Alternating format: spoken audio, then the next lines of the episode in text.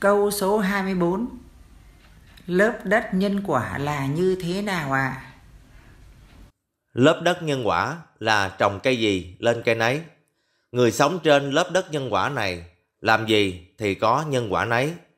Người tu giải thoát mà không tu giải thoát mà bắt người ngu lại mình thì nhân quả xuống địa ngục đó.